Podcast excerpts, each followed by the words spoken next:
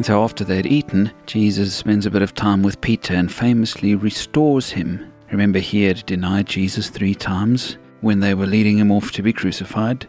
And in a beautiful reversal, Jesus restores him three times. And we read it in verse 15. Jesus says to Simon Peter, Simon, son of John, do you love me more than these? Probably meaning more than these other disciples love me. And Peter says, Yes, Lord, you know that I love you. And Jesus says, Jesus replies, Feed my lambs.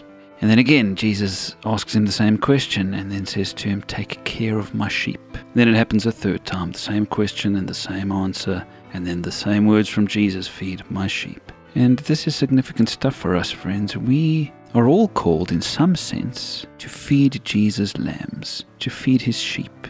Now, if you remember earlier in the story when Jesus first called Peter, he said, I'm going to make you fishers of men. You're going to go and catch people make them followers of me, basically. But now he talks about Peter caring for those same people who have come to Jesus. So fetching them early in his life, and now caring for them that they have come.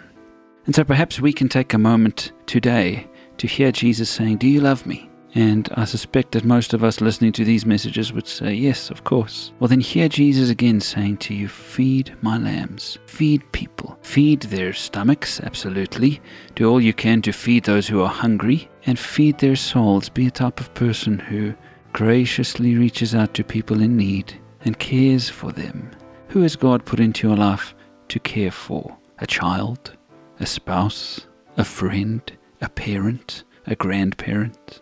A co worker perhaps. Feed these people by loving them like Christ loved. Because, friends, if we do love Jesus as we claim to, our call is to care for and tend to his sheep.